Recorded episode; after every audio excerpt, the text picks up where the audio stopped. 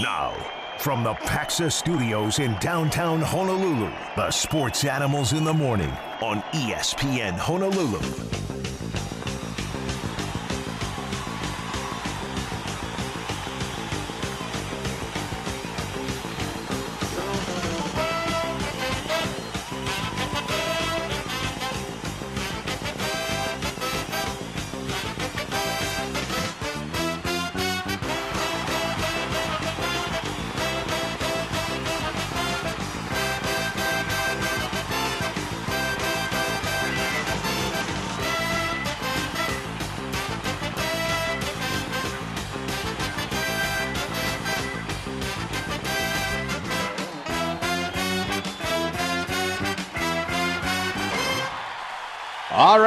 Morning. It's Sports Animals time now on ESPN Honolulu with Gary Dickman and Chris Hart. Keep listening because we've got UH Rainbow Warrior football tickets to give away. No purchase necessary on ESPN Honolulu. Three things you need to know, maybe four, uh, as you're on your way into work. Uh, Texas sweeps the Orioles. Rangers going to the ALCS. Yeah, a little surprising in that Baltimore had 101 wins, a great season, but not playoff tested. I don't know if anybody on their roster has been in a playoff game, and I think experience does go a long way. It hurt them. All right. Uh, a lot of talk in Miami. Is it time now for Tua Tagovailoa's extension? What I'm hearing, they're going to wait till after the season. Remember, he has another year left, so I can understand Miami waiting to see how the season plays out. I mean, so far it's so good, but we've seen this before where he doesn't have a complete season, so I think they should wait. Yeah. Well, after this season, he's not going to be under contract, right? Oh, he has Isn't one this his more year. option year? He has 2024 still. Gotcha. Okay, picked up that option, 2024. Although, uh, and we'll expand on this later, although guys drafted his same year have gotten extensions already. Right, they have. Uh, it's game week for Rainbow Warrior football. San Diego State coming to town, a team that is coming off a bye. How rare is that that both teams are coming off a bye? Brady Hoke, the Aztecs head coach, will join us next hour. Hopefully, Hawaii made uh, better adjustments or more adjustments than the Aztecs, who are already 0 2 in the Mountain West. Yeah, and uh, uh, at the uh, Craig Angelos show last night, uh, we found out we did get confirmation that the University of Hawaii men's basketball schedule is done. They have a completed schedule. All they're waiting for is one contract to be returned and signed. So hopefully soon, because I, I know a lot of fans, I get this asked. We see the text and the calls coming in about, you know, when the first game is, let alone the whole schedule. So it is coming up soon because the season should start in basically four weeks from now. So early November it'll start. So I'm looking forward to the schedule. I, I look at it as the season starting in nine days with an exhibition game against St. Mary's. But yeah, they're waiting for one. Um, they're, they're just waiting for one contract to come back. They've got it all set. They're ready to go. Uh, uh, Mr. Angelos does go into the office every day and say, "Get the contract yet?" Uh, he he has told us we have about 18 home games this year, so not to worry. It's about what we had last year. Okay, so I mean, again, I, I know some people were a little leery or thinking that, hey, the, are they going to have any other games? But they are. They're just, again, as you said, waiting on a contract and for teams to commit. But they will have a full schedule. It's just that, you know, coming out a little it- bit it- later. uh, full schedule's coming, and that's why we have the Craig Angelos show, and that's why uh, uh, it would behoove people to listen to that, and you could find out all kinds of great information. What other uh, good tidbits did he have last night? I didn't get a chance to listen. Uh, well, I know you didn't. That's why I'm giving you the news. But the uh, because you're busy at that time, I understand. Uh, other tidbits included uh, the scary plane ride that him and Kanoa had. It's probably easy to laugh about it now. I just om- only imagine what that must have felt like at that time. For folks that don't know, they were in a plane coming from Vegas about 10 minutes in the flight. They had to turn around because their plane. I thought it got hit in the engine. Uh, no, it got hit right head on. The nose of the plane got hit with lightning. They had to turn around and come back. But uh, yeah, a lot of questions. You know, the question that people have most, and it happens week after week, is um, the problem with uh, no tailgating. And that's a big, you know what? That's a big deal to a lot of people, and it's something that at least he's honest about. And he says, you know what? We haven't figured that out yet. We're working on it. Uh, upper campus and lower campus. Everybody knows it's super important to Hawaii fans. Uh, they haven't stopped, you know, working on something, but they just don't have it yet. And, and that's nice to hear. That's refreshing to hear from an athletic director that, hey, you know what? He's, he's not, you know, skirting around it or anything Right. like that. He's actually just coming out and saying, you know what? This is a lot harder than I thought it would be. Uh, you know, what people talk about, I hear sometimes, is, oh, well, you know, we might, you know, the, the whole kickoff at the less, that's fine for some people, and a lot of people enjoy that, apparently. But, um, you know, there's nothing that can compare to backing up your car, taking out your grill, cooking your own food, drinking your own beverages, sharing with the people next to you, you know, yucking it up and talking with friends and hanging out in your own comfort than, you know, attending something and buying, you know, buying a hamburger at a booth. It's just not the same. We've had we've heard and had too many people come up to us in the last couple of years and talk about it. So yeah, you can appreciate how important it is, and it's unfortunate that that has made a difference in some of the fans not showing up for games over the last year or two because of that, and that's too bad. I, I believe that they would be working on it and trying to find a solution. David Matlin was looking at that too when he was the AD. It's just not easy to get that accomplished yet, but hopefully it will at some point somehow. I know a lot of people would love to have that back. Right. He was talking about, and uh, if you're just joining us, uh, we're kind of recapping a little bit the Craig Angelos show yesterday, uh, last night from uh, Velocity Honolulu. A good conversation with Kanoa Leahy and the AD. But they were. He did mention that there are, you know, there's a couple of lots that they're looking at, and he says, you know what, we're going to have to charge people. We're going to have to charge people to get in. Uh, he says, I think, you know, from what I understand, people would pay it. Look, they're trying to make as much money as they can. Now, fortunately, uh, some um, they didn't mention a name, and I don't think the person wants to be named, but they did get over a million dollar check written to them this week to the athletic department. So somebody gave a cool mill. Wow. That was uh, very, very. That was great news to hear. There's all this great information you can find out by listening to the Craig Angelos Show. It is available, Gary, at ESPNHonolulu.com. Well, I'm glad you are on this morning to recap and give us some of the things we Right, but I mean, it's it's uh, anyway. It's great information if you're a fan. I mean, this is stuff that you can't get uh, from a coach's show. So that's what I, I love about the show. But anyway, um, it um, so the couple he was somebody asked about parking. You know, it's there's a lot of empty stalls inside the uh, in the parking structure. So a suggestion was made to lower the price from the twenty-five dollars to lower the price so that more people will be able to park since it's available. And uh, he explained that that's it's not an athletic department thing. It's a parking whatever the parking department is. They charge the athletic department a certain amount for parking, which doesn't make sense to me, but they do. And so at least he's honest. He says we have to up we have to upcharge that. They have to make money on concessions, on parking, on everything else because we have such a small stadium. So it I, I like the fact that he's just he said he has no no problem saying, Hey, we gotta upsell the fans five bucks on that, five bucks on this in order to make money. So the reason if you're complaining about the parking for University of Hawaii, don't blame the athletic department. They're just putting their usual surcharge on it. It's the parking people that are charging them so much money. But that doesn't make sense to me that one one UH department is charging another one. Money going from one one company or one department to another in the same company to me does not make sense. But, you know, I'm no uh, business major.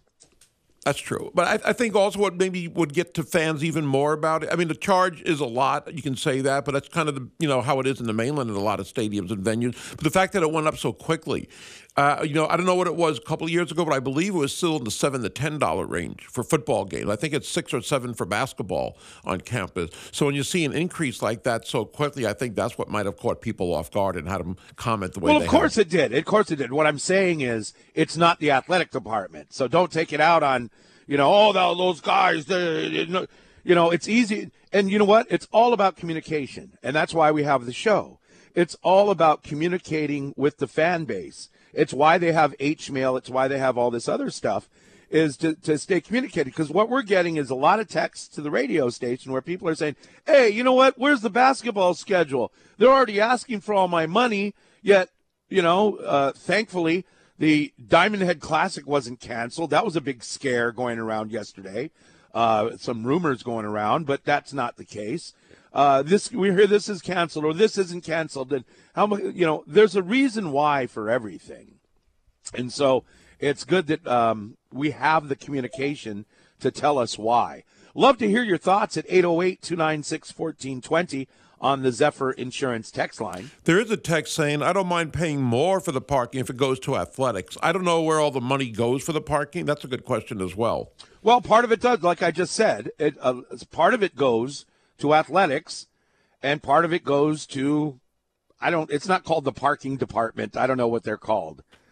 So yeah, part of it does go to the athletics. They have to they have to pay the parking people and buy the stalls from them, put an upcharge on it, and then they sell it to us. So some of it goes, but that's just the way they do uh, uh, business. Uh, somebody texted. It says parking services. Oh, Tanner, that was you, Tanner. Hi, Tan Tan. Somebody. Parking services. I like parking department better. And I, you know, when you hear that, you know, there are stalls that are still available, that's where the crowds. The last couple of home games, I think, have been like seven and eight thousand uh, range as far as fans attending. Stanford game had over 12,000. And usually at the Stan Sheriff Center sells out at 10,000. The parking garage is full. So I think part of the reason there have been stalls, again, with the reason we gave about you know no tailgating, but also the and probably the charge, but also I think the fact that you're only getting seven or eight thousand, which will leave some open spots just in itself. Right. Right. All right. 808 296 1420. Uh, getting ready for Rainbow Warrior football. Hunter Hughes is going to be uh, joining us coming up on ESPN Honolulu. And uh, University of Hawaii football team is two and four on the year. And when you look at the Mountain West standings, when you look at the Mountain West standings, the way that some people talk is like we're the worst team in the history of football. And really, Hawaii, if you look at it, if you just go by uh, Mountain West standings, Hawaii's in a tie for seventh place. You know, thank goodness we're not Nevada. Thank goodness we're not even San Diego State. Especially, thank goodness, we're not San Jose State. San Jose State and San Diego State, these guys, these guys are supposed to be hammers, but they're not. They're they're having horrible years so far. They are, but it's still way too early. I mean, some teams have only played one conference game. So when you look at the overall schedule, you can see where teams are headed. And for teams like San Diego State, yeah, they are struggling at 0 2 right now. But for anybody to say one team is this or that, uh, again, you can look at San Jose State as an example. I think they're 1 in 5 right now, but in conference, 0 2. So it makes a difference. The record looks a lot worse when you take in their non Mountain West game. When you take into account conference, which is what it's all about, especially right now, I, I think that that that it's a little bit misleading uh, so far because again, not everybody's played a lot of games yet. Right, and, and I'm just saying, for example, Gary. So, uh, and let's look at the overall schedule. I mean, the true Hammers are Air Force and Wyoming. You can throw Fresno State in there. Uh, because, uh, in my opinion, it wasn't Wyoming that beat Fresno State last week. It was Fresno State that beat Fresno State last week. Uh, so you really got uh, three hammers, and who knows? My jury is still out but UNLV could win this whole thing. They could. I actually thought Wyoming played fantastic in that game, especially in that second half. They looked to be the better team in that game because of all the Fresno State mistakes. Now, granted, Wyoming had uh, something to do with that. I'll pull up the stats in a second. Tyler's calling in at 808 296 1420. Good morning. Morning, Animals. How's it going? Hi. Change gears a little bit. Wanted to go back to high school sports and wanted to talk about shortage of referees, if you guys don't mind. Um, can you imagine high school sports not being around or with a, a schedule that is cut back because there are no referees? I think it would be really hard. Um, I, I am a referee, and I can tell you that every year we have more and more referees that are uh, not continuing with refereeing, and basically it all goes back to the parents. Yep. The parents are very mean. They're very rude. They yell at the referees. They cuss at the referees. Uh, I take time off of work to go and referee high school volleyball, and I'm taking time off of work to go and have people berate me like this while I'm up there calling game. Um, I think that athletic directors need to do a better job policing their gyms, making sure that we don't have parents like this, and if we do, uh, let them know that they're going to be removed from the gym because, uh, like I said, you had a game when you didn't have enough referees, and I can see people not returning back to be referees.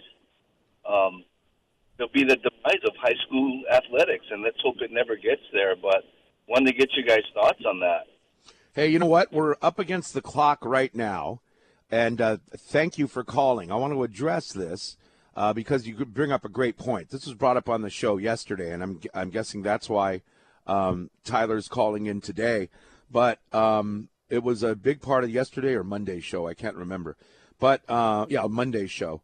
So what we're going to do is we're going to uh, talk UH football with Hunter Hughes. That's coming up next, and then I want to address this as far as we never looked at it the way that Tyler's looking at it. And being a referee, it's a, thank you for the call. That was a great call because what are the schools doing about this? Let's get into that in about oh 15, 15 minutes here on ESPN Honolulu. Hey, tonight, 6 o'clock, Ruby Tuesday, Moanalua. Join us from 6 to 7 for the Timmy Chang Show, won't you? Uh, as we get ready for San Diego State. We'll be right back on ESPN Honolulu.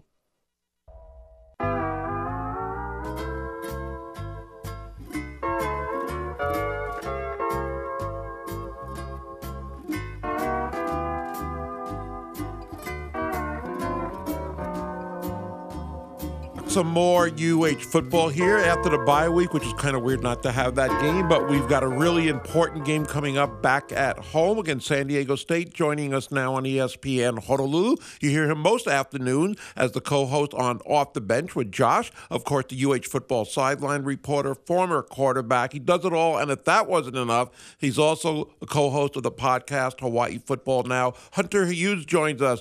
Hunter, thank you. I got a question before Hunter comes on they're preempted by baseball, is the show then called On the Bench?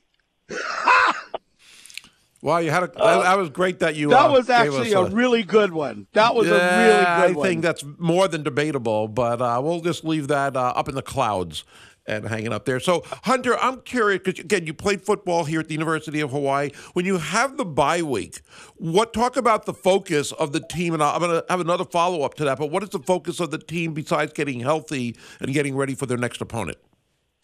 The focus actually is to take your focus off from football.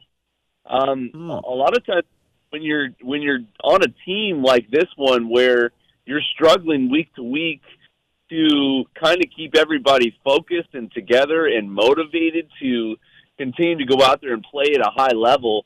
The bye week serves as a much needed rest for everybody, uh, not just physically but mentally too.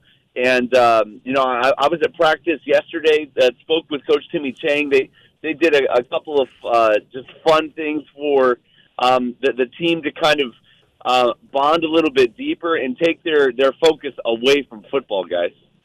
Yeah, it makes sense. I just wouldn't have expected that answer, but it's good to hear that. I, I think also, you know, you always hear, well, when you have a bye week, that extra week to prepare gives you an advantage for your next opponent. I guess the problem with this Saturday's game, not that there's a problem, but San Diego State is in the same situation. They're coming off a bye week as well. So no real advantage, I guess, if you look at it that way.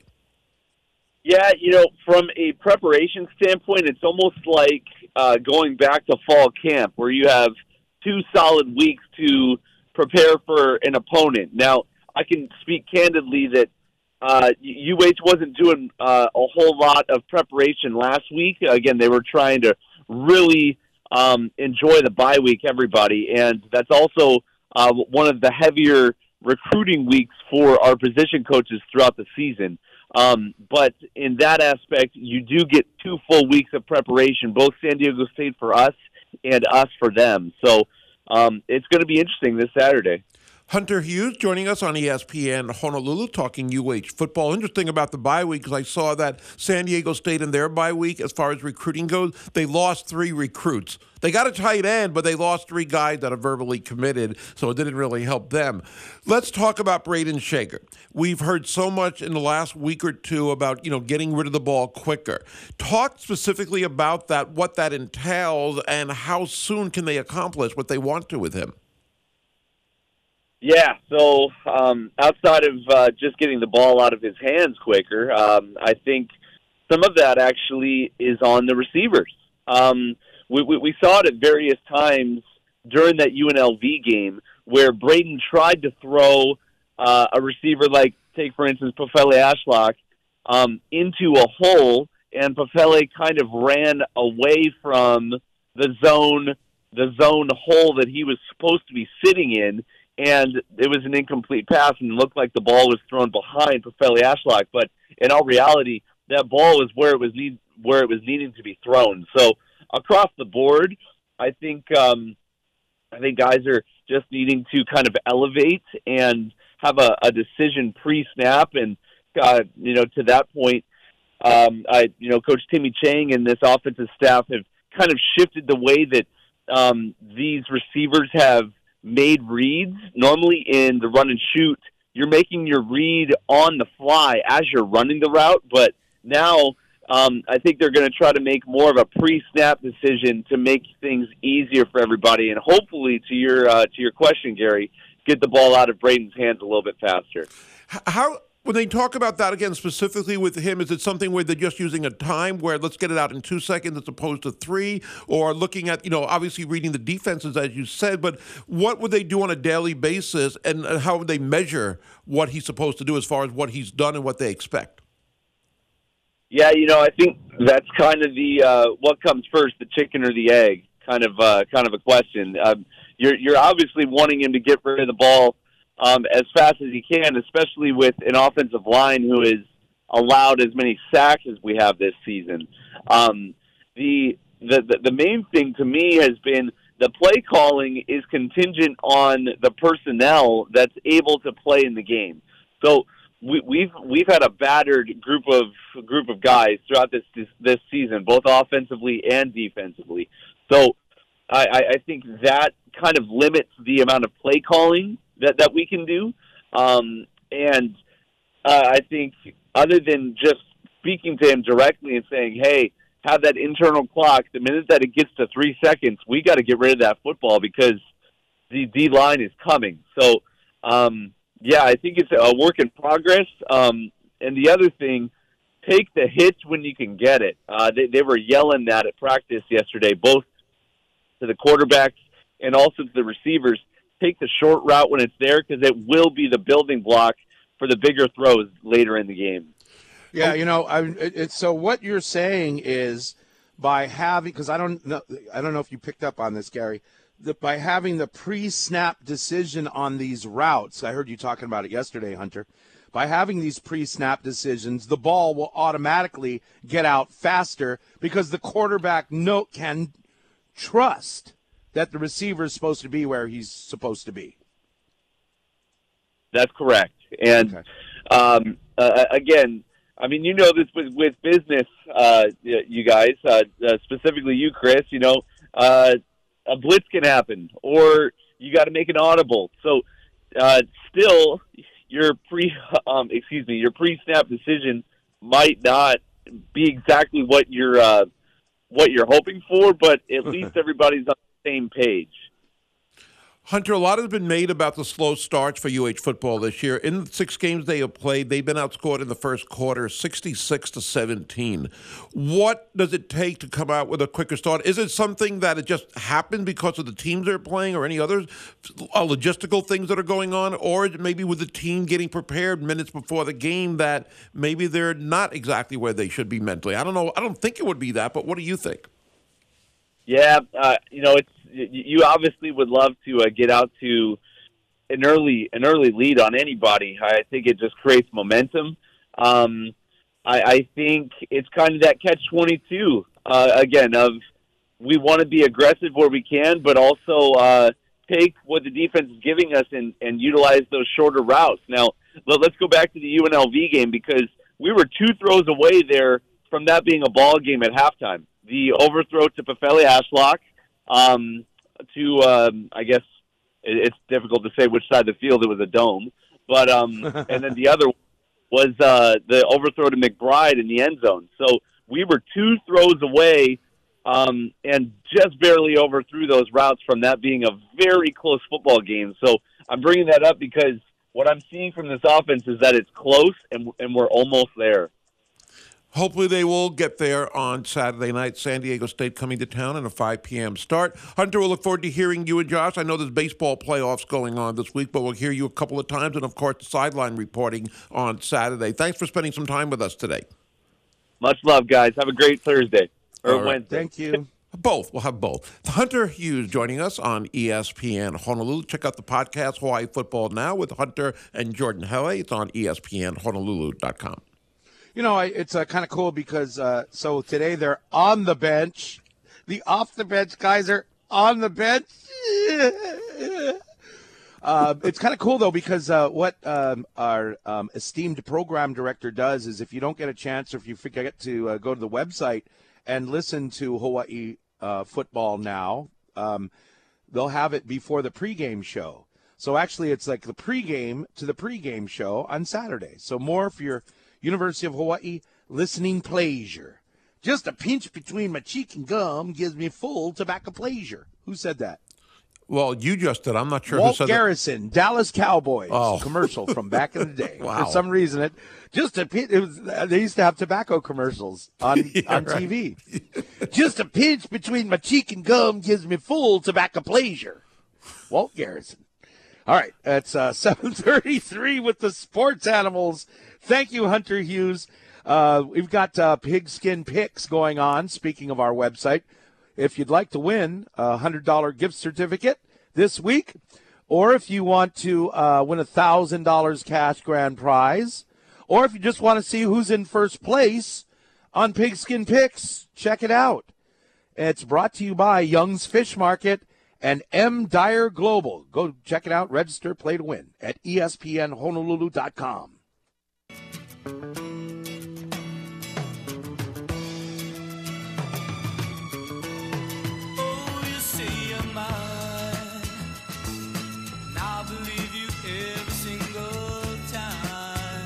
Hope you're having a great morning. It's the Sports Animals. This is ESPN Honolulu. Keep listening. We got Rainbow Warrior football tickets to give away against San Diego State.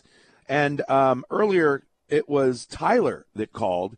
We brought up the um, fact on Monday, one of the topics was officiating. And it came from, um, and I, I, still don't know how it was related. Maybe Tyler is still listening, but it was when the uh, OIA, somebody made a mistake and they didn't schedule rest for that Kalani uh, football game. And then on the news, I didn't catch it all. I was watching uh, the Rob DeMello news, and they were talking. He was they were talking about a shortage of referees, and that was kind of a topic. And then uh, Tyler called to bring it up again. He's a referee himself, and I believe he said Gary. He said he um, he was a referee for girls volleyball, right? He was talking about the volleyball experiences with parents. Yes, right. So, and one of the reasons that people you don't have enough referees is the grief that parents give referees, and you and I see it in basketball all the time. I don't know how much you can hear the parents when you're refereeing football. Um, you know, you hear fans boo a call or something like that, but it's not like the court sports where they're right on top of you, especially if you're at a. Uh, I'll use, uh, you know, I'm not picking on Aiea High School, but I'll use Aiea High School because, you know, there weren't a ton of people in the gym. So it was, when you're yelling at a ref, it really comes out loud and clear. Is that from personal experience? Uh, yeah.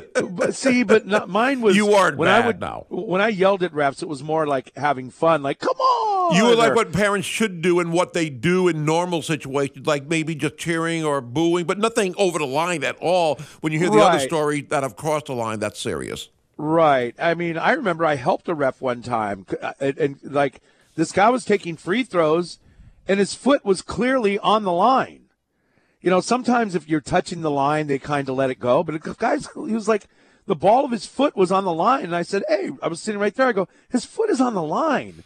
And he looked at it and then he goes, No good. Really? I was a helper. I was a helper one time. Now, one time I did get a technical foul for Christian Academy way back in the day, but That's when you were at your best. anyway, you know the but um, Tyler brought up a good point. Is he said, okay, well, what are the athletic directors doing at high schools to um, you know to curb this behavior? I want to try and, and he, I believe he texted in too.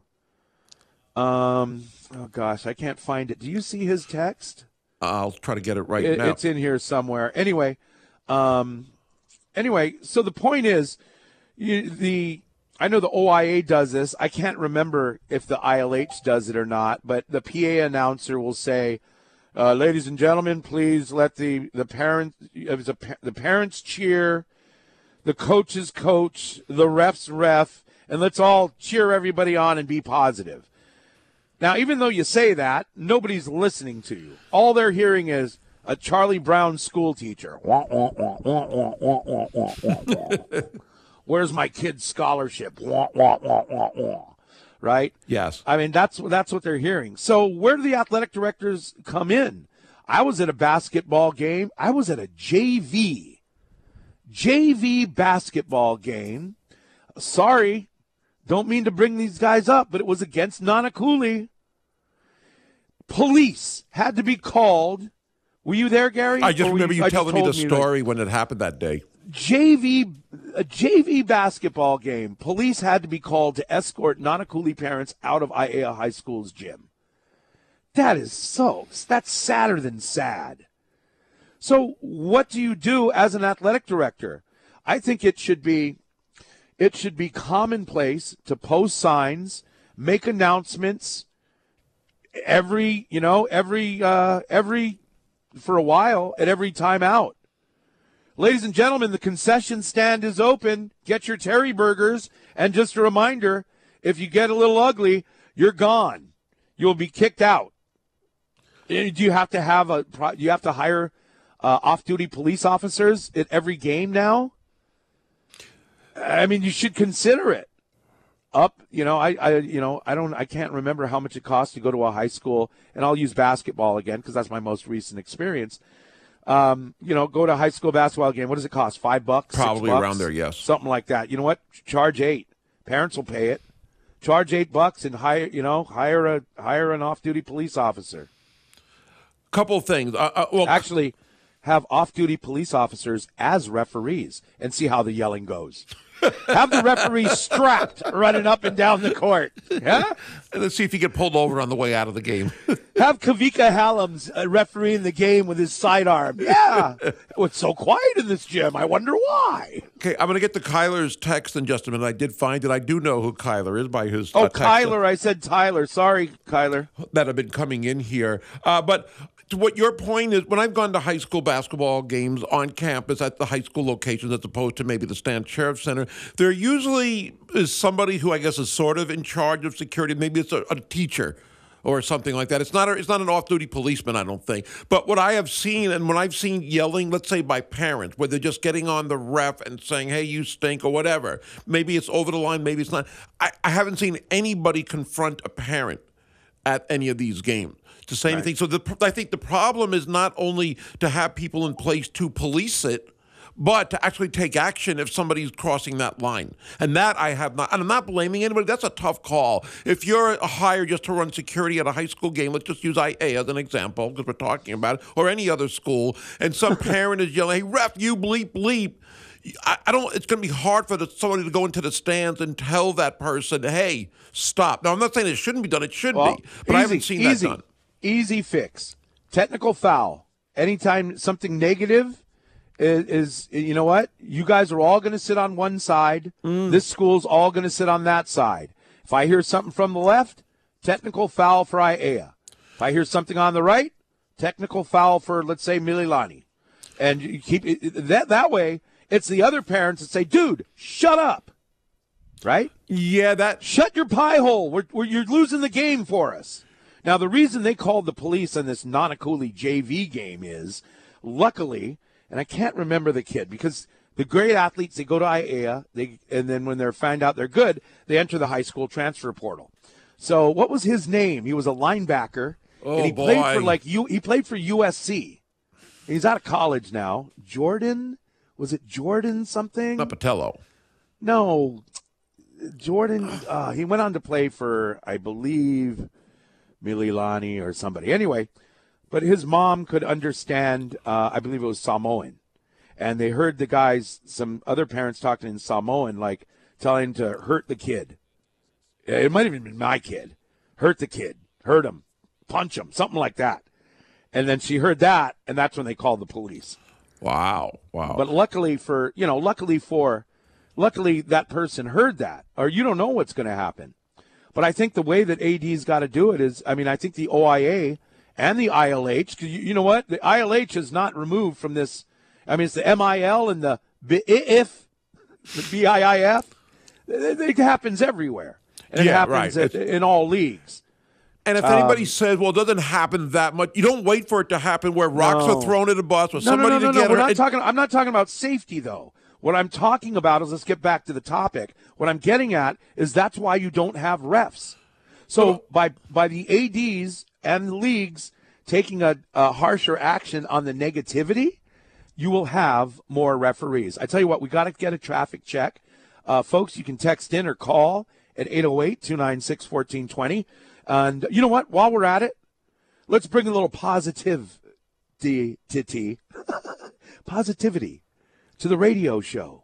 Let's give away UH Rainbow Warrior football tickets. It's for Hawaii against San Diego State. Remember, different start time this week, 5 p.m. at Clarence TC Ching Complex. It's island style night. Uh, call in and be be caller number two. Oh, you got to hurry. 808 296 1420. That's the winning number from ESPN Honolulu. We'll be right back.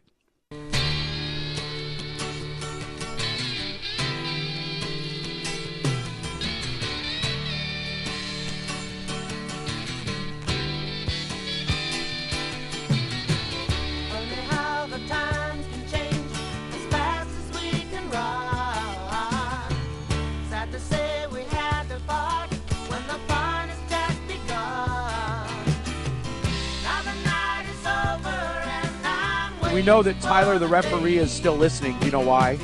Because he just won the tickets. it's Tyler Day.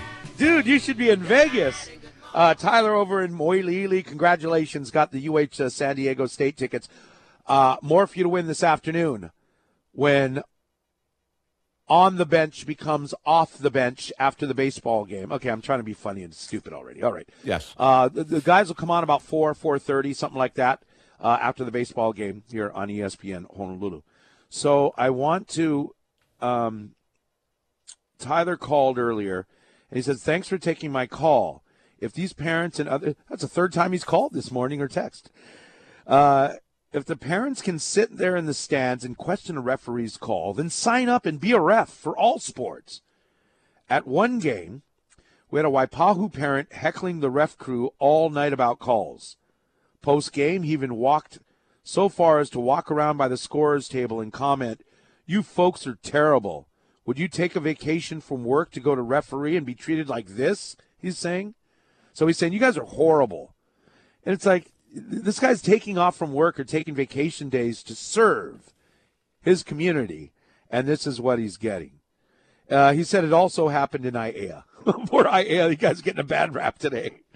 But you know what I mean? I mean that's the main thing that kind of sticks with me is what he's saying is, you know, who wants to who wants to put up with that? And so, if you have a shortage of referees, you have a shortage of games. You'll remember the conversation earlier was, well, what if they had to, you know, shorten the season because they just don't have enough referees for these sports?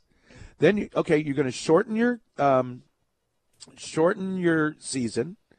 Maybe you have to get rid of some sports. And maybe you get rid of these leagues. One of these leagues has got to go. There's not enough teams playing sports.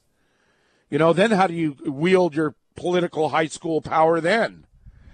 I mean, this is an this is an urge in my mind. This is an urgent situation for the OIA, ILH, MIL, and everybody down the line to figure something out, get a big powwow together, and figure out what you guys are going to do because it's only getting worse. I remember years ago, it wasn't that long ago, but there were high school football games scheduled on Friday and Saturday, and some of them are going up against UH football games. And the question was posed, why would you do that? Well, they didn't have enough ref- they didn't have enough referees to have all the games on one night, let's say Friday. So they had to split them up, which is kind of troubling, but we understand that. Obviously, referees aren't getting paid extremely well. Uh, I, I, I mean, I, I, from my perspective, I don't think they're. I don't know if they're serving their community, even though they kind of are. It's a job, and they're doing something that's needed, and it's really important. But to get more referees on board, so there's no shortage, you probably have to treat them a little bit better. And that part of it, not a big part of it, is what the fans do or shouldn't do. You don't think that referees are serving their community? Yeah, you know, but I don't, it's not like volunteer work where they're. No, I don't. Th- I don't look at it that way. No, I said it's an important job, but I don't look at it that wow. way. I, I think I think Michael Martin just pulled over and uh, pulled his car off the road. Well, you shouldn't The, the for others. referees are working for dirt, or they're driving from a Kaimuki game right after in their in their you know in their you know not showering or anything, driving up to a Waipahu basketball game to ref the same night. They're not serving their community. We'll be right back on ESPN Honolulu.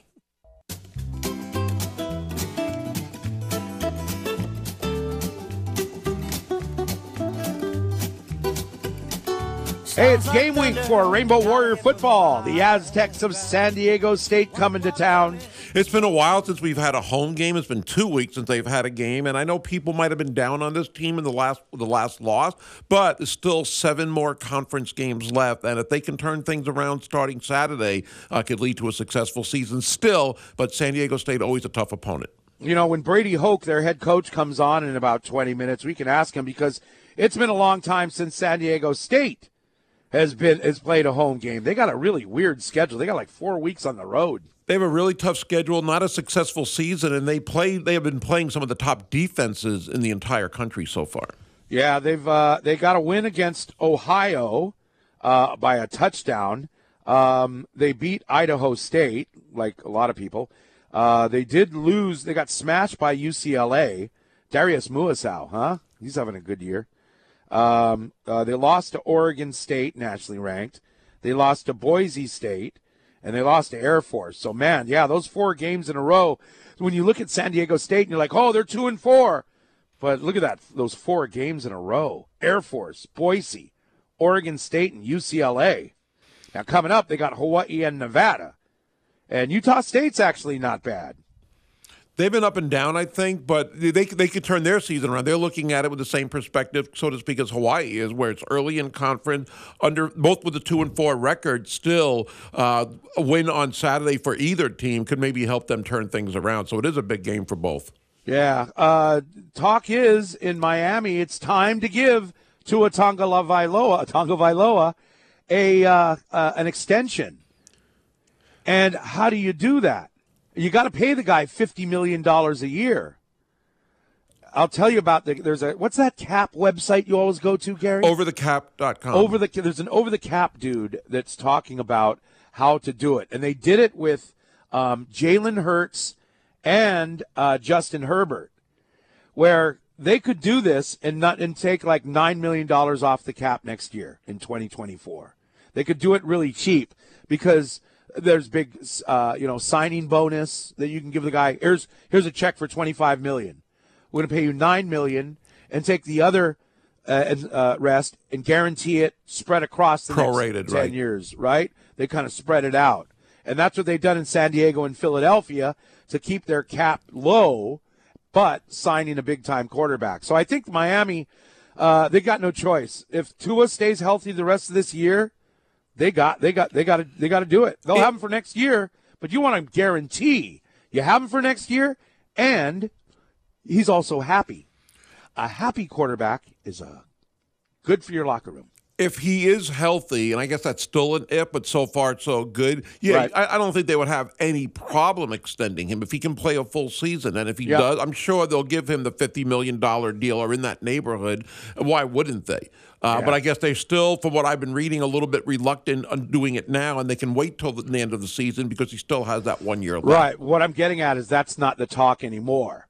This is now the talk is kind of shifting over to, and it's not just the fans, but that's what the the I guess people that cover the Dolphins are talking about that. That's the latest on that. All right, we move on. Uh, game week for Rainbow Warrior football said that. Tua's extension said that. Uh, Texas sweeps Orioles. They're going to the ALCS. Uh, we got baseball this afternoon here on ESPN Honolulu. Uh, you can catch the uh, Houston Minnesota game. So Houston could be joining uh, Texas in the ALCS. Battle of Texas, easy travel for both teams. If that, and I think it will be. I mean, Houston's up two to one, best out of five, and whether they win today or not, I think they'll win this series. Also interesting that two of the uh, veteran aces in baseball who got traded in August, uh, late July, Max Scherzer still trying to come back for Texas, and Justin Verlander for the Astros, both former Mets, and one of them will probably be in the World Series. Hmm. All right. Uh, and um, we'll get back to our referee topic in a little while. Uh, you know, we mentioned it's game week for the Rainbow Warrior football team uh, back at home after a bye. It's also uh, game week for the Rainbow Wahine volleyball squad. They're hitting the road, Jack. And they've got a three game road trip, which is very rare in conference play or any other time of the season. So it's Santa Barbara Friday, Cal Poly Saturday. They're tied with Cal Poly right now. They're, I think, a game back of Santa Barbara, who's still undefeated in the Big hmm. West. Now, there's a Big West tournament this year, so the regular season, in a way, doesn't have as much importance because it's not the automatic regular season champ going to the NCAA. Still, I think if you're Hawaii, you're not looking at an at large, and I know that's nothing the players are going to be concerned with. With the strength of schedule, that won't happen to anybody in the Big West, apparently. But you need to maybe get in a good position for the Big West tournament, like we say in basketball, playing your best, being healthy, and peaking. Uh, but it's not going to be easy, and I think this weekend really show, will show everybody, including themselves, how they match up against the top two teams in the conference. Yeah, they can sweep the Bakersfield, the Riverside, the Irvines, and some of the other teams, and they should be sweeping those teams. They're not that Fullerton. strong. But when they've got these teams coming up this week, especially on the road, I think that'll go a long way to seeing how far this team might go in the tournament or even making the tournament. Again, we assume every year they're going to you know make the NCAA. Uh, it's a little bit different perspective because if you last year or in recent years, if you lose this week, you're in big trouble because again, only the regular season champ goes. Now you got the Big West tournament. Still, you don't want to look at these matches any differently. They are kind of must win, but there's no sense of urgency where if you don't win, your season's over like it might be otherwise. And, and it might have been a little confusing, but again, the Big West tournament coming up Thanksgiving week. It'll be in Long Beach at the Pyramid this year. Neutral court. I would, Ah, I would not im- very neutral if you're playing yeah, I would Beach State. imagine you know those other schools will probably have more fans. Maybe being sent uh, Thanksgiving week, they might not. But it, it's going to be a different challenge this year. But these matches are important and I think critical. And we had Kate Lang on I think a week ago today, and she was already talking about these matches, how she had them circled on her calendar, especially with Santa Barbara at the time and still in first place. So the, uh, again, if you lose this week, it doesn't ruin your season, but I think it'll go a long way to seeing where you're going to be seated in the Big West and how you fare against the top teams. So I, I am really interested in hearing Tiff Wells on the broadcast both Friday, Saturday, and then they play Davis next Tuesday on the road. Again, an unusual road trip for conference play. All right. Uh, in other news, I'm not sure you heard about this, but Bob Costas, the uh, baseball announcer, saved somebody who was choking at a restaurant. Now, he's a, a legend baseball player, and, uh, you know, he was in a restaurant in Syracuse. A guy was literally choking. So Costas performed the Heimlich, and uh, that is one pop up he probably doesn't care to see again. How's that? He's never done a Heimlich. He just went, hey, you know what? I hear you got to do this. Boom. Popped it out of the guy. Saved his life. Yeah, really interesting. He kind of downplayed it. He said, "I know I made his day better or something. I don't know if I saved his life, but I, it sounds like he did." Uh, I actually had met Bob Costas in a restaurant once. He didn't do the Heimlich on me, but he was very gracious. uh, took a picture, and uh, oh, of course you did. Of course I did. Yeah, I did. And How uh, old, how old were you at this, this time? was actually this is like thirty, at least thirty years ago. So he's in a place near NBC. so you were 40? no, uh, I was 35 years old? I don't know. I didn't. I don't keep full track of those man, things. Full grown man going up to another full grown man. And actually, what I, and I asking for a selfie. And actually, the waiter told me that he was over at another table. I didn't even notice him at first. But as I was leaving, I asked him for a picture and an autograph, I guess, or a picture. And an then, autograph. this is back in the 80s. And he took a step and tripped and almost fell on his face. And immediately, immediately turns to me and he said, That was a little something for your amusement. And in the picture of me and him, or he and I, I've got the biggest smile on my face that I've ever had in a picture because I thought that was a classic, funny line by Bob Costas, so I've always admired. And he went to Syracuse, so that's probably why he was in the area. All right. Okay, uh, got uh, Brady Hoke, the head coach for the San Diego State football team, is uh, scheduled to join us in 10 minutes here on ESPN Honolulu. And uh, what do we know uh, about San Diego State? Now, San Diego State is, um, you know, what do we know about, say, quarterback play? Who are their star players? What are we going to find out here? Well, Jalen Mayden is their quarterback. Remember, he was he was a quarterback years ago. Went to defensive back and took over as quarterback last year due to some injuries. And he started against Hawaii last year and did a pretty good job. He's also I, their I remember that. he's their I leading remember that. rusher as well. He was the guy. Remember, we were like, "Oh, good. They they don't have a quarterback. Their DB is going to start at quarterback." Wah! and, and then he uh, uh, beat us. Now we only we only lost to them last year by two. Yeah, we were neck and neck with them. He had him on a good drive at the end of the game to get that game-winning field goal. Right. After the kickoff went out of bounds, that people might remember. But here's something about Mayden this year: five touchdown passes, five interceptions. Not a really good ratio there. So they're obviously what they have been before. Well, they're a good running team, but again, even with that, they average four yards a carry, but they're not putting up a lot of points. Uh, they their offense has been struggling this year. Again, you mentioned some of the top teams they played. They've gone up against three of the top five defensive teams in the country, and UCLA Air Force and Ohio uh, is one of the top defensive teams. So they've gone up against decent competition, but their offense has not really performed that well yet. They're averaging 19 and a half points a game. They let up 30, a little over 30. Right. So there's a lot of similarities between Hawaii and San Diego State on paper. So I'm pulling up stats from the Mountain West, themw.com from the website. And yeah, they average 19 and a third points. Hawaii averages 22 points a game. But remember, San Diego, the last four games, uh, they scored 10 against UCLA, 9 against Oregon State, uh, 10 against Air Force in three out of their last four games. So they played some tough competition, but still, you can only muster 10 points against Air Force. Now, it was on the road. I don't know if altitude had anything to do with it or not, but they did put up 31 against Boise State. That was a surprising one, seeing what they've done before that game as far as offensively. And Boise State's been playing better lately. So that, that was a little bit surprising that they were able to score that way. And again, we know how they've matched up against Hawaii over the year. Usually have some really good running backs, some good linebackers. Uh, but again, this team, again, you can look at it where they've struggled. The offensive numbers aren't quite there overall. But again, tough competition. You know, you Right, give them a little bit of a pass. But again, they're 0 2 in conference. And if they want to be bowl eligible at 2 and 4, this is again a kind of a must-win game for them. These are kind of games that anybody's got to win. And now again, the winner of this game is going to be three and four. You still have that outside chance of qualifying for a bowl game, and they'll have their first conference win. The loser is really going to be set back big time, though. The loser will be two and five and still winless in conference. Right. Uh, so scoring defense, you mentioned. I don't know if you had the exact number, but it's uh, you know they're giving up. Hawaii gives up 35 points a game, and uh, San Diego State gives up 31. What San Diego State does, they they're a bend but not break type of defense. Just looking at kind of looking this, not really seen much of them, but on paper they give up a ton of yards. I mean, they've given up a ton of points, you know, against you know the two nationally ranked teams they faced uh, from the Pac-12. But at the same time, uh, they they don't give up as many points as you think they would.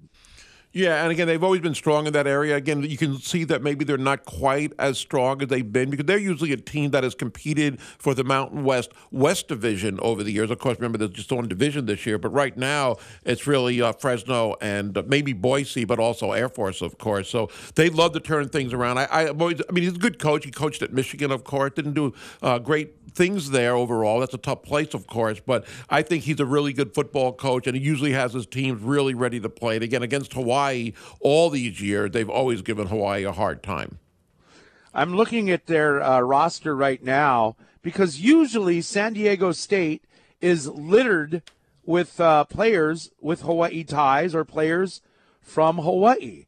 And I really see, I see a, a junior linebacker out of St. Louis, uh, Daryl Masaniai. Sorry, uh, family, for struggling through that name. I see uh, Sin Brennan, uh, freshman defensive lineman from Honolulu via Los Alamitos High in California. Uh, 6'5", 215. Wow. Um, probably a, a edge rusher type of guy. And uh, he didn't go to high school here. Rambo Mangeo, uh, from Laie, Hawaii, via Ca- Ca- uh, Cathedral Catholic High School in uh, California. You see a theme here with Yes. the Hawaii kids? Yes. They're not even playing high school football in Hawaii. Uh, Tupu Alualu is a uh, junior from Moanalua High School. Uh, he is a defensive lineman as well. So they only have like four players with Hawaii ties. Only two players who played high school football in Hawaii, or at least their senior years played high school football in Hawaii. Interesting, and especially when you mentioned the fact the fact that a lot of players we've seen more and more in recent years have played high school football here, starting their careers, but ended on the mainland, maybe for more exposure, and it's happened to a number of players. Right. or maybe just, you know, maybe the family just moved uh, too. Uh, but yeah, with the uh, with uh, watch for number 99, uh, Tupu Alualu. Now, the thing also about them, as I kind of touched upon last hour, is that during their bye week, they lost three verbal commits. And Brady Hoke uh, did talk about that recently. And one of the things he mentioned when we know there was Pac 12 talk, they were kind of in. Now that we're not going to the Pac 12, all these guys are going elsewhere. And he talked about the lack of commitment and how that used to be a big deal, but not as much these days. You know what I bet happened before we get a traffic update here and Coach Hoke on? I bet they got poached. Hey, look who San look who committed to San Diego State. Let them know. Sure. You, you- come with us. We're going to the Big 12. Come with us. We're going to the Big 10. Right. Oh, and you know what? I got a little envelope full of cash for you too. Right. This is ESPN Honolulu, 92.7 FM and 1420 AM. Check out ESPNHonolulu.com and uh, check out the show Athletes with Cole Mausolf. Uh, you'll learn about your favorite student athletes. It's brought to you by Central Pacific Bank, Hawaii's best bank.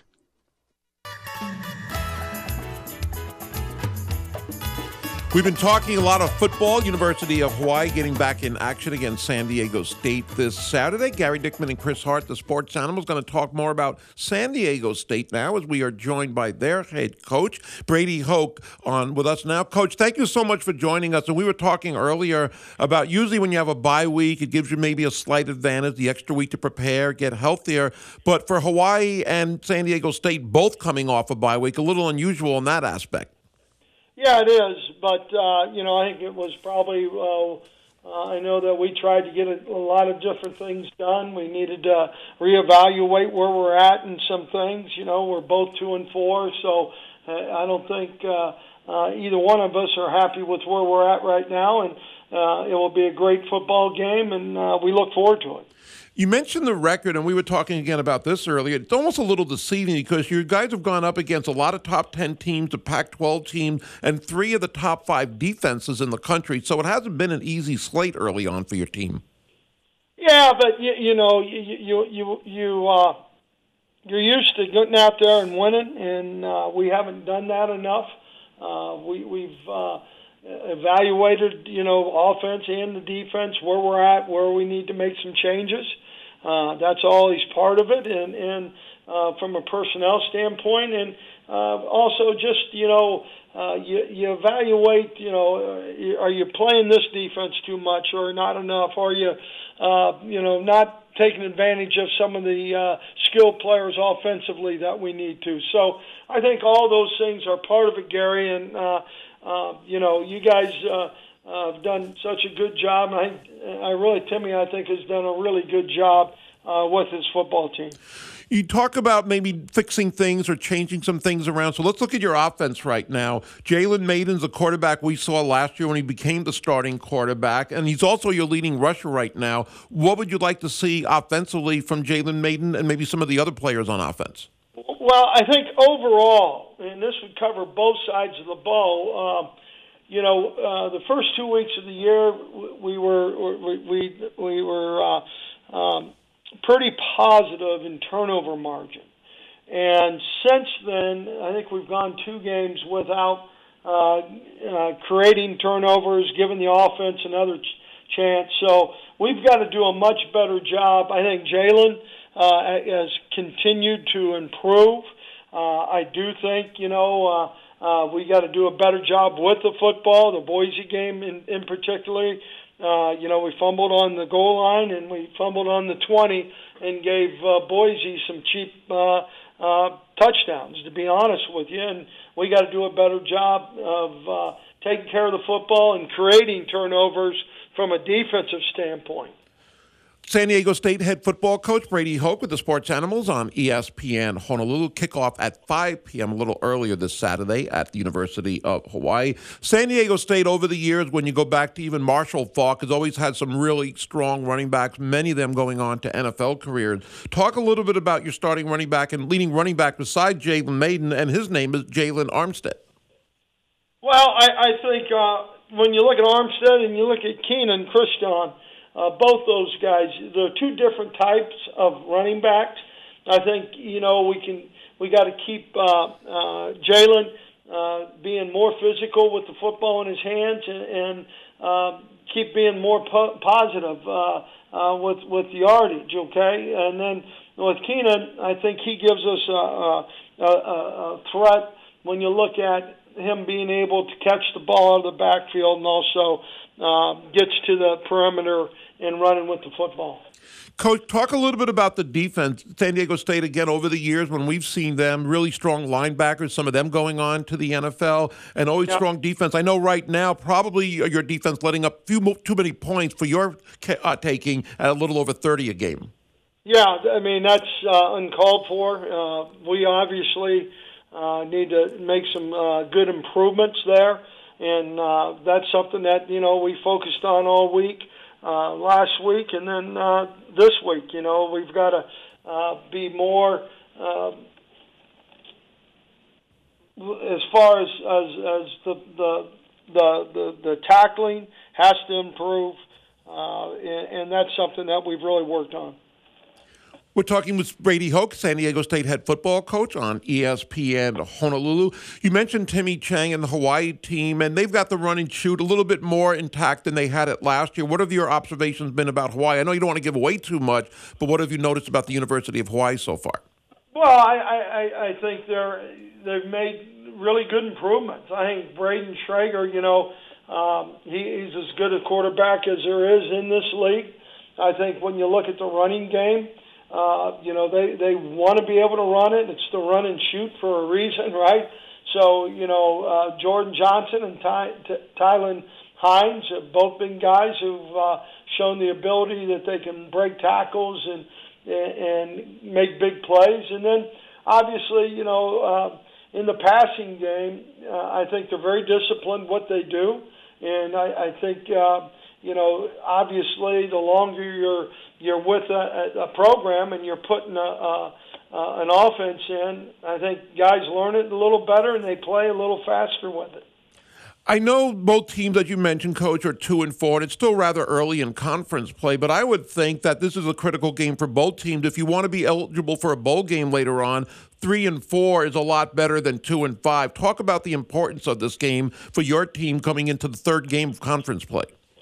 Yeah, I, I think there's no doubt about it. I think that's part of it. You know, we talk to our guys. You know, we're guaranteed six more games. That's just a guarantee. We want to take one game at a time, and that's all. You know, everybody says those things, but it's the truth. And uh, we've had some adversity, and that uh, uh, we've got to make the most out of that adversity with our mental toughness and how we want to play. So uh, I think you know for us and, and for uh, Hawaii, I, I don't want to speak for them, but uh, this is always uh, when you look at you know trying to qualify or qualifying for a bowl game, it's always a, a big game. I saw a recent interview you did, I believe, with the San Diego Tribune, where you talked about recruiting and the commitment and saying if you're over 45, well, you know what that commitment means. But nowadays, it's not quite the same with NILs and the transfer portal. Talk a little bit how that's affected your team, and especially when I heard you talking about the talk about your team going to the Pac 12, that not happening, and maybe that cost your team some of the potential recruits. Well, it, it is. I mean, it is what it is. When, when the guys tell you that, uh, we've lost some guys, you know, and guys who were recruited and were committed, and uh, you know, it, it has come up. You know, the reasons were, you know, uh, level play. Even though I think Mountain West Conference is as good as any conference in this country, you know, and I know that seems off the wall, but you know, we've got some really good coaches.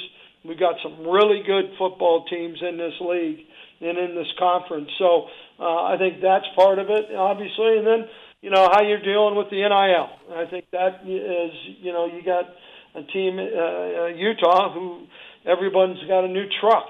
So uh, that's not happening in San Diego. I can guarantee you that. Yeah, it is a different world, that's for sure. We talked about that last week as well. But one thing we do know for sure that every time Hawaii and San Diego State play, always an exciting, entertaining game. Last year's game going down to the last minute as well. Should be Yep. more of the same on Saturday. Coach, thanks for spending a few minutes with us. Have a safe trip over here, and we'll see you out on Saturday. Sounds great, Gary. Thank you so much. All right, thank you so much. That is San Diego State head football coach Brady Hoke joining us on ESPN Honolulu. And one of the things uh, that I didn't get as specific about, but he kind of t- hinted at as well, is during the bye week, as we mentioned a little earlier, they lost three r- verbal commits. And he did talk about, you know, Pac 12. That was a big selling point. Now that's not happening at least anytime soon, although it could change tomorrow. Right, But and that's really did something. mention, and he did mention the uh, the NIL, the NIL part of it. Yeah. we're not getting, it- we're not giving away trucks here. Yeah, that's got to be tough for coaches to have to deal against that and try to fight that or try to win a recruiting battle that way. Yeah, the guy we're going to have to avoid is uh, watch for linebacker number six. Uh, he's the guy, uh, Zyrus Fias, uh, Fiaseu, uh, number six. That's the guy who's their big time leading tackler.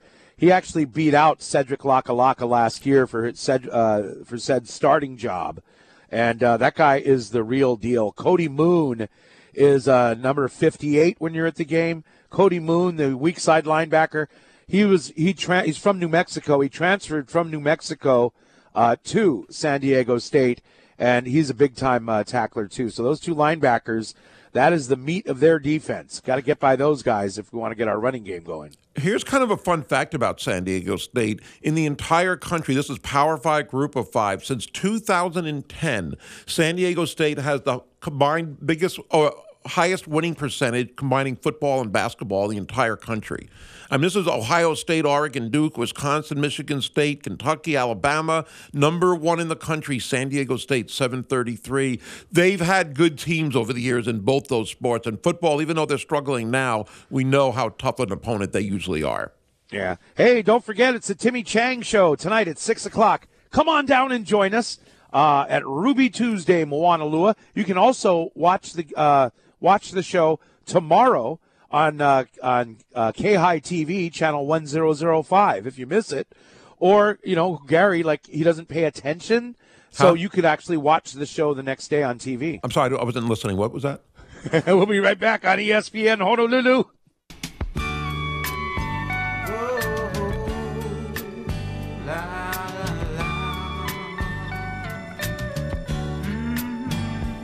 You ready? Oh, sorry. I, I get a thing in my headset. Mics are hot, and I say, "Okay, ready?" hey, uh, you want to watch UH football? You want to watch college football, NFL football? Uh, head on over to the Pearl City Shopping Center and catch it at Leeward Bowl Bar and Grill, or right across the hallway at 850 Craft Beer and Whiskey Bar. They have awesome food. Uh, at 850, you've got the new video wall. Uh, they've got the Sunday tickets, so they play all the games on big screens. Maybe uh, go bowling, shoot a little pool, play darts, have some fun. 850 Craft Beer and Whiskey Bar for all your football watching needs. Let's go to the Zephyr Insurance text line at 808 296 1420. Um, we got a text uh, from the 781 uh, talking about San Diego State. I was mentioning they have uh, four players uh, with Hawaii ties, two that now, uh, like uh, Tupu Alualu, he did not go directly to San Diego State. I think he went to a junior college and then uh, he transferred to San Diego State. But um, this texter says, of course, San Diego State has Hawaii players on it. What team doesn't, college or pro? Pac 12 has a lot, and there are some other schools, of course, around the country, but it's There's not probably like, about 80 school colleges that don't have Hawaii players. Maybe he's just exaggerating. There's like 80 schools that don't have players from Hawaii. There's about 25 pro teams that don't have players from Hawaii, so plenty. Yeah, again, I think he's West just Coast- joking. Yeah, the West Coast has a lot, but not as much back east or in, you know Central America. Although Notre Dame has a pretty special linebacker from Hawaii. Now, Yeah. You follow football? What do you think? I won't even bring it up. Okay, uh, the NIL is going to provide players with means of getting around. It should be, if the NIL is providing players with means of getting around, it should be public transportation uh, rather than gas guzzling trucks. Oh, yeah, that'll get your. hey, come on over to Utah. We got bus passes for everybody. Yeah, I don't think you want to go out, you know, with your on a date on a bus pass as opposed to having a brand new truck. So that's not going to be I- as I enticing. think he's, I think he's joking. He's I hope joking. he is. Uh, okay, here's one. Students lose the chance to be seen and re- okay, we're t- uh, back to the officials conversation. Much of our first hour of the show today was um, about Tyler, not about Tyler, but Tyler brought up again. Well, it was about Tyler because he won Yeah, seemed football like tickets too. Uh, but Tyler called up and he was like, "You know what? Uh, I'm an official.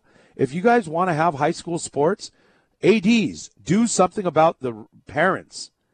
because the officials they, every year the number of officials in all the sports goes down and down and down and so a text came in regarding that students lose the chance to be seen and recruited to go play college ball no d1 or d2 opportunities perhaps foot the bill to go to college versus getting a scholarship Not perhaps parents. Can you read? No i can't Thank this is from Tyler, by the way, as well. Oh, I, I enough of you, Tyler. No, I'm just joking. Uh, a texter from the 392 says In the state of Texas, there are always police officers at every high school football game walking the stands. And about referees on Wednesday or so, both coaching teams have a conference call and pick the referees they want, and both have to be in agreement. Wow. They're allowed to say they are allowed to say why they don't want certain referees because of bias, etc. And the refs they do pick and want the other coaching staff must say okay to it. That's a good way to pay off the refs. that's that's surprising and kind of interesting. It's like jury duty every week. Uh, okay, let referee number 103. You're excused. Imagine the ref who never gets picked that way. I guess. But uh, I'm sure most of the time it's like, yeah, he's fine. He's fine. I I doubt it's a real long meeting, I would think. Well, if they're all fine, then they shouldn't have to pick them. You can't let guess. the coaches pick the refs. That's ridiculous. Well, at least both coaches get to pick. That's still that's a that's a weird precedent. I, I think I, I'm surprised. I mean, I believe it. I just think that's really uh, something that hopefully isn't the norm. All right. Our um, uh, another text says this behavior needs to be curbed at the youth level, not just high school. I have experienced parents yelling at their nine-year-olds to break the other player's legs, and the parents were fighting. Are you kidding? I hope that's not common. He's, he's nine years old. Eh, break his legs. Really? Well, in that situation, yeah, the behavior needs to be curbed at home or at the youth level. Yeah, definitely. Hopefully, that doesn't happen ever. But if, it happens, not that often. That's crazy. Somebody texted in, I can't find it now, but they said they should have a sign posted at all the all the schools for an athletic event. You're only allowed in if you're a former referee. That's a good sign. Keep them coming on the Zephyr Insurance text line at 808 296 1420. You know, just on this a little bit more, it's sad that these things have happened, and it's sad that it's probably going to continue. You can't eliminate it. I know that. And when parents want to boo and do things like that, you understand that. When they cross that line, and as Tyler said in an earlier text, going by the officials' table and telling them how they screwed up after a game. I mean, and, I, and I'm I've telling seen them how horrible they yeah, are. I, I, That's I've, worse. I've seen parents, and I know a couple of them. I'm not going to mention their name right now, but at high school basketball game, uh, just jumping out of their first row seat and basically criticizing every call that went against their son, giving their sons instructions. I've, I've seen it on the youth level back in the Big Island when I was uh, help, helping out a team coaching, and oh, I know. Are that. you talking about a former UH basketball player? He's one of, of, of three, one of three that I can think of, uh, and and it's just it's it's sad. But again, one of the points we brought up earlier, I think it might have been from Tyler or somebody else about you know having more security at these games. I, again, when I've seen these things happen, nobody is going up to a parent to tell them to stop. And so, if you're going to have somebody there, what, how or are they going to enforce this? I mean, if they're just there for looks, and you know, you always see the refs get an escort escort after the game or at halftime. You see that at UH games anyway. There's people escorting them to the locker room. I, I, I mean, I wish you didn't need that, and maybe you do need that in high school, but you got to have somebody going to maybe to enforce some of these things that should be in play. About maybe like you brought up a good point earlier, Chris. Maybe call it technical, and that's happened in games. I've seen it very rarely, very rarely in a high school or college game. I've seen it, I guess, where they'll call it technical because of the crowd throwing stuff in the court or having chant- Racial- racial th- slurs. They did that at Maryland years ago, where if the if the fans chanted a certain something, one word, Yeah. it would be a technical, and so the band wasn't allowed to play the music that went along with that word. You know what the students did? They hummed the music and said the word anyway, which is sad. But you got to take action like that, so maybe these things will stop. You don't want to wait for something even more serious to happen than some of these incidents we've heard about. you know what? And if it happens too much, it's so sad. But if it happens too much, it's like, sorry, your kid can't play anymore. Uh, sorry, you just told your kid to break someone's legs. You can't be. That's not what we're about. You can't be a part of this team. Sorry. I remember growing up uh, that there were certain high schools that weren't allowed to play night basketball games at home because of the crowds being too rowdy with themselves and officials. And that, I mean, you think about it, they weren't allowed to play night games because of whatever went on after school, and it led to a little bit more of an atmosphere that you don't want at you know, if you had games where uh, it was, you know, they were being filmed, and you could go somewhere to the auditorium at the school, and you had to watch there, where they played these games, and no one was allowed in the stands. I bet you'd have a lot more referees. Sad I to bet say, you'd have a lot right. more referees. But it's all it's all comes down to the parents. And I'll say it. I said it once. I'll say it again. I'll say it tomorrow, and I'll say it the next day. The leagues have got to do something about this. If you want to save your sports, if you if you don't want these sports to collapse because you can't schedule games, you, because you don't have referees for the games, is that what you're looking for? Be proactive and do something about the parents. It's 846. We're the sports animals. This is ESPN Honolulu. And uh, a lot of people were uh, had a water shutdown. There's no water in Aiea. But uh, if you're at work and you're listening or you're driving around, the water is back on in the, um, you know, the, the place where the rich people live in, you know, Wailuna. Where do you live? I said where the rich people live. Anyway, water's back on. There were a lot of people affected by a broken water main break. So thank you, Board of Water Supply. Uh, they found that pretty quickly and fixed it. So it's back on. All right, uh, Pigskin Picks is the place where you can win $1,000 cash money. That's the grand prize. Every week we give away a $100 uh, weekly gift certificate. Go, up and play. It's brought to you by Young's Fish Market and M. Dyer Global. Uh, register and play right now at espnhonolulu.com.